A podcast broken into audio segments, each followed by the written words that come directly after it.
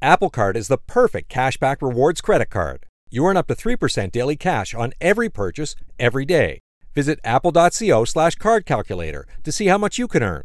Apple Card issued by Goldman Sachs Bank USA, Salt Lake City branch. Subject to credit approval. Terms apply.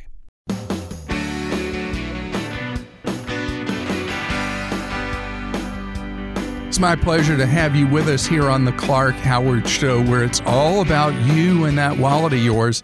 I want you to learn ideas to me so you can save more and spend less. And don't let anyone ever rip you off. Speaking of rip-offs, I despise when you buy something and after you bought it, you get feed to death.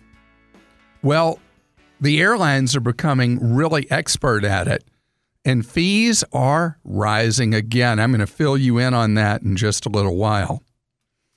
So, earlier this year, I talked about how the cost of houses around the country was outrunning people's ability to afford them. And you can't have a situation where the price of something goes up continually beyond people's incomes or rise in incomes. That when you take something like um, education and all the problems we've had with the cost of college, college costs have been going up generally at double the rate of inflation in the economy overall, and two and a half times people's growth in income. Something has to give. And so there's been a moderation in college costs with even a number of colleges cutting the effective cost that you pay. Well, let's take homes. After the real estate bust last decade, we were in the doldrums for years. And then housing began a steady recovery. And over the last six years, housing has been going up way beyond the rate of economic growth, inflation, people's paychecks, all the rest. And we've hit a wall. We've hit a point where the affordability of housing in much of the country is at a point where a lot of people are on what I called a few months ago buyer strike territory, where people may have wanted to buy a home, but they were like, uh uh-uh, uh, I can't, or I won't. So now the stats show that home prices are in many places around the country showing a real moderation. So prices are not dropping except in a handful of places, but the increases in prices that have been taking people's breath away the last 6 years, that is really ending. And you're going to see what's what's obviously so much a part of how supply and demand works is if people want to sell their home in areas where buyers are saying not so much, it will require price cuts. I was reading some stats recently about how many home sellers have had to cut their asking prices. Now, that contrasts with all the reports you've been hearing in areas of the country or at price points in certain cities where there are these bidding wars for homes and homes are selling for a lot more than the ask. But that is a sideshow. The main event is that we've hit this point where people are going to have to sit and wait for either their paychecks to get larger or for home prices to become more reasonable for them to be able to buy versus their income. It's not like a conspiracy or anything. And I do want to point out another thing. This is nothing like 2007. We are not on the edge of a cliff where home prices will collapse. This isn't that at all.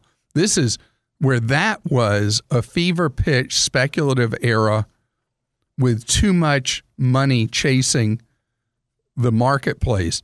This is really a fundamental thing. We have not built enough housing units in recent years. It caused supply and demand to get out of kilter. And so the market is having to find a new equil- equilibrium, and it will force the marketplace to deal with both the pricing side of things and the supply side. So, if you want to stay on buyer strike for a while longer, the market may reward you. But the big news is that the big run ups and prices that we've seen, that is now a rearview mirror thing. Amy's with us on the Clark Howard Show. Hello, Amy. Hi, how are you? Great, thank you, Amy. You've got student loans that you're dealing with. Tell me about that. I owe, um, well, let me rephrase. My first student loan that I took out was for grad school. It's for a $100,000. That's some serious on, money, isn't it? Oh yeah, it's it's hysterical. Has the degree um, been worth the hundred thousand? It took me five years to find a job in my field. Oh. So I'm not sure about it actually being worth that amount. Okay. Do you think over a working lifetime cycle that it will end up having a good return on that hundred thousand, or not even then? I am hoping it seemed like a good idea at the time. When I first started school, the market for that career was wide open, lots of openings. And then I was in school during 2008, 2009, and the market just closed. Oh, I'm so sorry. it's just now starting to reopen, and I'm I'm hoping that it will be something that will pay off in the long run unfortunately, I've not been able to undo it. So if I could okay. could undo it, I might. Um, but I am stuck with this with this loan. Well, what are you it, thinking of now? What am I thinking of? Yeah, as far as handling the hundred thousand. Okay, so there I have a couple of options. One is to it's accrued. I was on income based, and it has accrued now to one hundred and twenty thousand dollars for the first five years, due to the market being closed, I was not able to make any payments. So that's just been accruing on top of itself for except the last you, except by being an IBR income based repayment, you were staying current. Yes, I'm not yeah. in default. Right. It's just that no payments were made. I have an option to take money, bless my husband, to take money out of his savings account to pay off the loan in full. However, he has that money saved up for retirement and he's already retired. So if I refinance the loan, right now I'm at 7.99% interest. Um, if I refinance it down to like a 6.5%, it's still a, about $1,000 a month. So I was thinking of a 20 year fixed because a thousand is about all I can afford being new into this industry and still earning entrance wages, essentially. So then we're looking at $140,000 just in interest over the lifetime of the loan. Well, if your husband, see, if he were calling me, I would I would be asking different questions. But since you're calling me and he's volunteered to do it, is unless it's going to trigger a big tax due bill for him, I like the idea of you taking him up on his generosity. What about his? It's his retirement. That's that's where the conflict is for me. It's his retirement. He's already sure. retired.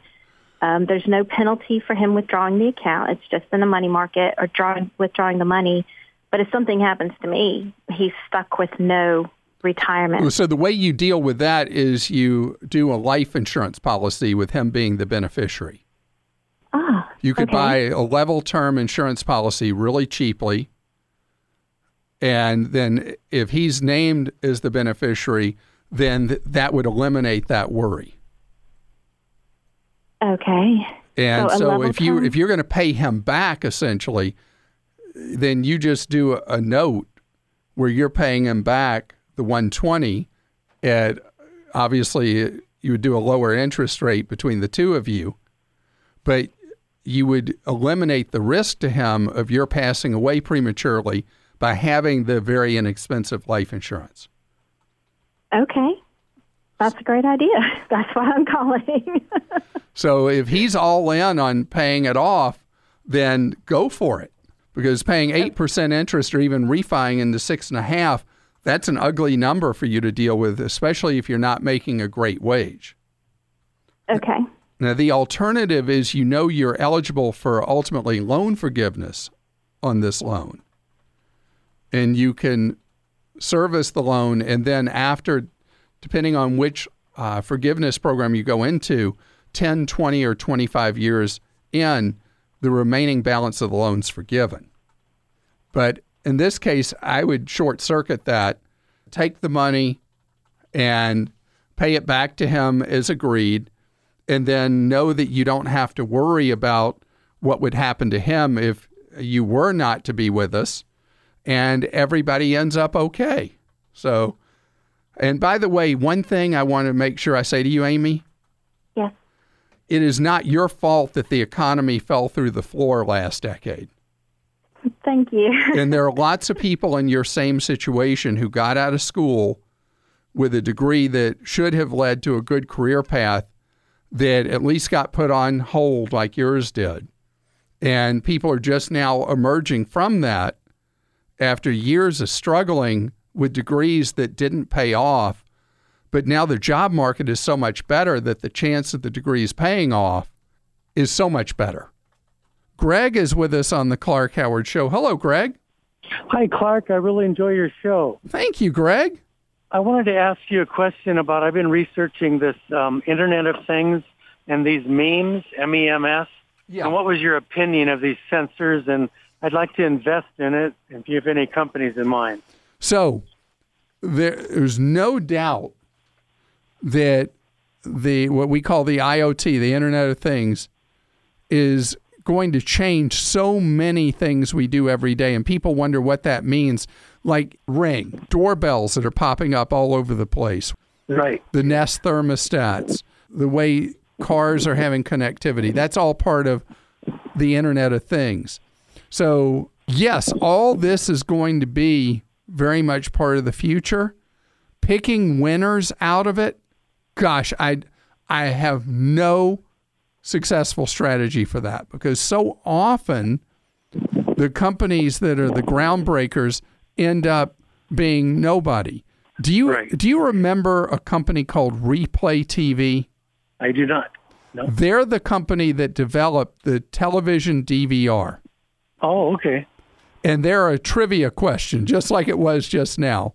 And for a while, who ended up dominant in that space with the DVR? A company called TiVo. Right. And now TiVo is like, oh, yeah, I forgot. I used to have a TiVo because now there are all these other DVRs out there. So often, the company that had first mover advantage that developed something is not the one that ends up with the gold at the end of the day. Okay. So when you make a bet like that, you have to look at it as a bet. If you think of it this way, Greg, that a company may have a great idea, you may love that idea, you may even be willing to back that idea with some of your own money, but whether they're going to turn out to be successful or not, who knows? Apple Card is the perfect cashback rewards credit card. You earn up to 3% daily cash on every purchase every day. That's 3% on your favorite products at Apple, 2% on all other Apple Card with Apple Pay purchases, and 1% on anything you buy with your titanium Apple Card or virtual card number. Visit apple.co slash card calculator to see how much you can earn. Apple Card issued by Goldman Sachs Bank USA, Salt Lake City branch, subject to credit approval. Terms apply. Art is with us on the Clark Howard Show. Hello, Art. Hi. How are you? Doing just fine. Thanks, Clark. So, what is it that's frustrating you? Well, I'd, I'd like to be able to travel from one major metropolitan area to an adjoining state to visit my dad, who's in a, an assisted living facility.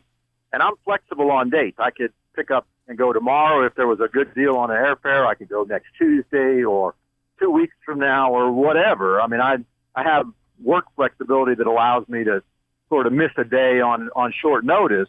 And what I'd like to be able to do is track the airfares and get the very lowest possible deal so that I can afford to travel, go down and see my dad, and then fly back home in the same day. That's that's sort of the thing. But most travel sites, they want you to point out a particular day, and so you're you're looking for airfares then day by day, and it's it's hard to find the best deal. All right, so the three deep discounters are doing what you want.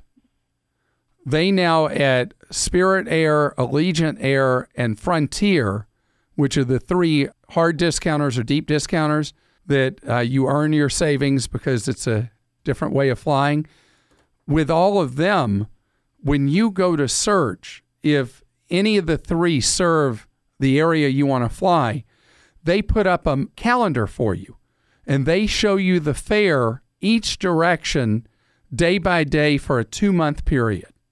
Okay. So you can actually see, well, gosh, there's a $42 fare on uh, Wednesday, two weeks from now. I like that. What's the return? And you see if they have a deal coming back as well. Right. There's no equivalent on the three full fare airlines. On American United and Delta, the fares are um, they're not into discounting at all really right now. It looks like some seats must go unsold. No, the the um, load factors, the percent of seats filled, is at all time record highs. The airlines have become so sophisticated at figuring out what the last seat can sell for, and so they're flying flight after flight completely full or just about. And so the the desire to discount isn't there anymore because what American United and Delta did was they parked huge numbers of planes in the desert and said bye bye to them and reduced the number of planes that they have in the air. And so they managed the supply so they could control what they could demand in fares from people who wanted to go. So it's Okay. creating basically a three speed air travel market. The three deep discounters I mentioned, Allegiant, Frontier, and Spirit, are offering one kind of product. Then the mid prices like Southwest, JetBlue, Virgin America, Alaska, they're offering a different kind of product, more a blend between those two extremes. But if you're trying to get down to see your dad at the cheapest fare with the greatest flexibility of when you go and return, absolutely, uh, Frontier, Allegiant, and Spirit are where you're going to want to get your deal. First, the bad news. SAP Business AI won't help you generate cubist versions of your family's holiday photos. But it will help you understand which supplier is best to help you roll out your plant based packaging in Southeast Asia. Identify the training your junior project manager needs to rise up the ranks. And automate repetitive tasks while you focus on big innovations. So you can be ready for the next opportunity. Revolutionary technology, real world results. That's SAP Business AI. It's my pleasure to have you with us here on the Clark Howard Show, where it's about you learning ways to keep more of what you make. It annoys me so much when I travel. I stay in hotels uh, probably 80 nights a year. And so many places in the country now, the price is no longer the price with hotels. People shop around online, they find a place, they looks like a great deal. They book it, and then oops, there's a resort fee or an amenities fee or a made up fee for who knows what. And then what's funny is that the add on fees don't necessarily cover things like parking at the property or internet or whatever. The fee is just a made up thing. Well, it's worked really well for hotels because they understand consumer behavior and that people, when they're shopping around, they're looking for the lowest headline price. They're not looking at the all in price. It's forced me to change how I shop for hotels, that now I look at the all in price before I go to buy because of a lawsuit. May have been more than one, but anyway, when you're looking at prices now, it has to show you what junk fees there'll be. And even if it doesn't load it into the total price, it will say $28 resort fee applies per day or whatever it'll say. But the, the disclosure will be there. And you've got to add that in. You got to see is the place really a deal or not? We go to Las Vegas every year to bring you what's going on at CES, the Consumer Electronics Show. And it's the most expensive week of the year for hotels in Las Vegas. And every year we deal with this where a hotel will show a price, but the price doesn't have that resort fee in. Then you add that in. And some nights of our stay earlier this year, the cost of the stay went up 60% once the junk fees were added in. So be aware of that and know that because it's worked so well for the hotels, the airlines are doing it more and more and more. They figure, hey, it works for them when people are price comparison shopping. People don't look at the whole total. Maybe it'll work for us. The airlines, though, are going to a more complicated system. Take JetBlue. They just went to the highest check baggage fee in the country, just about in the world. And it's ironic because just, I guess, two years ago, JetBlue, the first check bag was free. And now the first check bag, I think, is 30. I don't ever check a bag, but it's it's a lot of money to check that thing. And what JetBlue is doing is all tied up with the whole sell up concept. So JetBlue will have a fare that you see when you're shopping around for fares, but everything with it's extra, like the big baggage charges. But then they have another fare that's just a little higher that comes with a free check bag. It is much cheaper to buy overall to buy that next fare up and get your free bag. But when you're shopping around and you're looking at prices, what you see is, oh, that low fare on JetBlue, which works great if you don't check a bag and you just do carry on. But follow with me for a second what's going on with Delta, American, and United, and now Alaska coming in with one of these junk fares, these basic economy things, where they can show up better in the airfare searches. But knowing that people overwhelmingly aren't going to buy that fare, and it's just a bait and switch.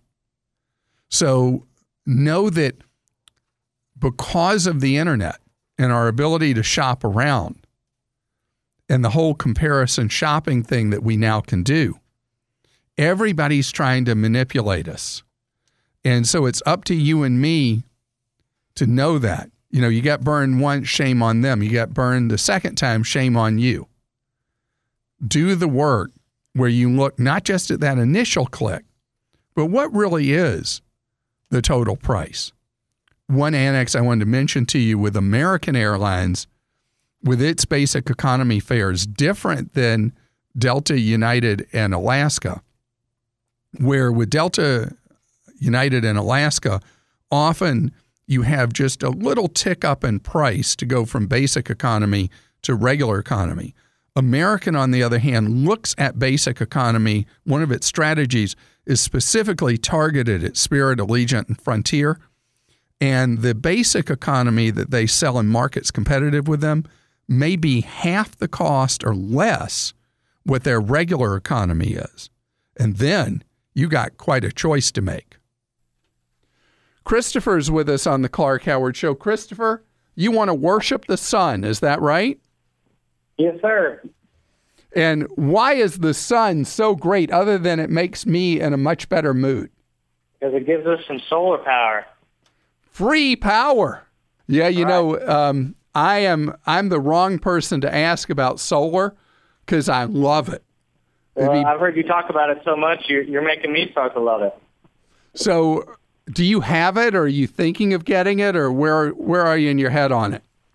Yes, sir. Um, I'm thinking about getting solar power, and I'm just wondering at what point it would make sense for me to do it. Uh, as far as you know, looking at how much I spend monthly on my electric bill is fairly low, anywhere from 80 to 120 per month is my typical electric bill. And so just looking at whether it makes sense or not to pull the trigger and how long it would take me to, you know, re- recoup the money and stuff like that. You know, if your average power bill, let's just say, is $1,200 a year, it would take a long time for solar to pay off for you. How many square feet's your home? It's around uh, 1,700 square feet. Okay, so that's kind of a typical size home. So you may be looking at somewhere around $10,000 to put in solar at your home. Have you gotten any price quotes? Is that about what you've heard? Yeah, I, I just uh, recently got a quote, and uh, it was for it was ten thousand four hundred dollars, but that also included increasing the uh, R value of my insulation in the attic. He talked about the radiant barrier, a solar attic fan, and a new talked about putting in a new heat pump, water hybrid heat pump. Okay, so that's a lot for ten four. Now, you know, on the solar portion, you're eligible for a 30% tax credit. Yes, sir. And he was saying if you did it all together, that everything could fall under that 30% tax credit. So you'd end up you'd end up at a net of seventy two hundred dollars, let's say, for your net cost. Is that right? Or was the ten four after the tax credit? Uh, I believe the ten four was after. Okay, ten thousand dollars you know, it would it would take you a substantial number of years to make that back. Maybe more than would make sense from strictly dollars and cents. Yes, sir. Because uh, what you're fighting against is you already have a very reasonable power bill. So as much as I love getting free power from the sun, you have to lay that money out up front, that 10 grand up front. And I don't know that you're going to make it back in a reasonable number of years because your power bill is not going to go to zero. It's going to go much right. lower, but uh, you might be talking about somewhere 12 to 15 years to get payback. That's a long time. Okay. What's your thoughts on the uh, hybrid heat pump water heater? Because it looks like, you know, just looking at that energy guide sticker on the side of mine, mine says it's around $541 annually, and then the one that they're they're selling is around $182 annually. Yeah, and those stickers are generally uh, very accurate. So if you were to save 300 and something dollars per year, how much is that portion of the home improvement? Uh, it was 1500 So that would be that would make a lot of sense. You want to look for a payback period on any energy related improvement you do of eight years or less. Okay. So that would easily get done in less time than that and would make perfect sense to do. Now, the one okay. thing with the solar that is the unknown, and it depends on how people would value it, at the time you'd go to sell your home, somebody very well might pay you more for your home because it has the solar on it, because they would then yes, pay much lower power bills. But if you look at it strictly from the numbers you presented and the payback years it would take installing solar, I don't think you're there at your house because you have been so lucky with how low your power bills are. I don't think you'd get the real payback from it. Michael's with us on the Clark Howard Show. Hello, Michael. Hello, Clark. Pleasure So- to be on the show. It's great to have you here. I'm very interested in your question about DNA testing.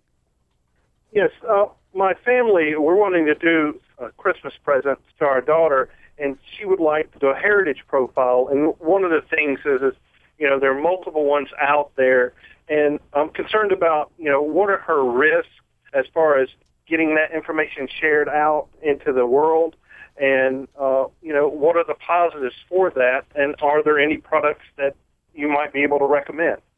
Well, I have never heard about a risk of buying one of these services that you can buy on the internet where you buy the kit and that you take a, a swab and then they're able to do the the DNA on you as far as the, that information being used in a way to hurt you. That has never been on my radar. But you know, the number one thing people want from these tests is the ancestry. Correct. They want to know background. You know, a lot of us have questions like, "What what are we all mixed with?" I mean, I'm a um, I don't know if you know this old old expression. I'm a Heinz 57 mutt. Correct. I have so many things that make me up. Who knows what all my parts are? So uh, you've got me intrigued because one of the services, Ancestry.com, has a DNA test that you can see directly if you go ancestry.com slash DNA. Is this one you've looked at, by the way, is Ancestry? Yes, we've looked at, at that one. Particularly for us, is my my wife's side of the family. Her grandmother uh, came directly off the reservation. We have photographs of their family and all. And then on my side, we have Seminole. And so we wanted to, you know, try to see how much of that she carries. Wow. So with these tests, I think you'll know what you're looking for. And, you know, they do a pretty deep dive. Now, they have the competitor that I think is older for this, which is 23andMe. They offer a health test, which is one that was very controversial. The government got in their business about it, that gives you a full genetic breakdown. And it gives you a fair amount of information about your health. That would set you back $200. Right. And I noticed that, that some of them, they're doing, uh, doing research like DNA markers for early risers and the implications of that, and, you know, people who are like being up at night and those kind of things. And that's kind of my concern is, you know, how they might use that information that they have. And would it fall into the wrong hands at some point? Correct. You know, I I don't know. You know, if employers do this stuff, that freaks me out. Right. Because when any information, if you get your health coverage from an employer and they say, "Hey, we'd like you to have go have this test," the employer has access to all that information. There's no protection for you as an employee. And so, uh, agreeing to any of those testing programs the employers have comes with a level of risk. But if you use one of these commercial services, I guess you, it could fall into the wrong hands and cause you a problem. But I wouldn't worry a lot about that, Michael. I think that would be pretty far out there as a problem. Okay, good. Because uh, we're we want to take advantage of the new stuff out there. I'm actually a laboratory director, and so clinical laboratory versus you know doing this piece of research. And so I just thought I'd run it by you to see if you had heard anything. Well, I already bought a 23andMe. Okay. But I have no qualifications. I mean, here you have qualifications to bring to the table. I have right. no qualifications that help me choose between the two. Right. Uh, I like the 23andMe because also you can do the health check as well. Which is why that was especially interesting to me. But again, that's a lot more money. That's 200 versus 100. It's time for Ask Clark. That's where you post a question for me on clark.com. And then our producer, Joel, reads your question. And Joel, who do you have a question from? Clark, we got one from Matt. He says, This may sound stupid, but what are your thoughts of making a two year old an authorized user of credit on a credit card with me? I'm very fiscally responsible and I want to start building their credit history for a better financial future. Why did you wait so long? Two years old? You should have done this when they were two weeks old. No, there's no rush. And if you do want to make a child an authorized user on one of your cards to help them establish credit, the age most often recommended for people who who like this idea is age 16, although 15, 16, 17 right in there. And then you help somebody start to establish a credit identity. Uh, they will start to develop potentially a score based on having a track record with that card, even though they may not ever be in physical possession of the card. Many issuers will report them as an authorized user, will report to the bureaus, helping them create that identity. But at two, I don't know there's an advantage. There may be a disadvantage because an identity thief would have an even more juicy target of identity theft. All right, speaking, since we're talking about kids right now, Sarah says, My son is going to be turning one next month. He already has plenty of toys, so I'd like to give him the gift of an investment. I was thinking that of one that he could have when he turns 18 or 21 would be a good idea. What type would be best?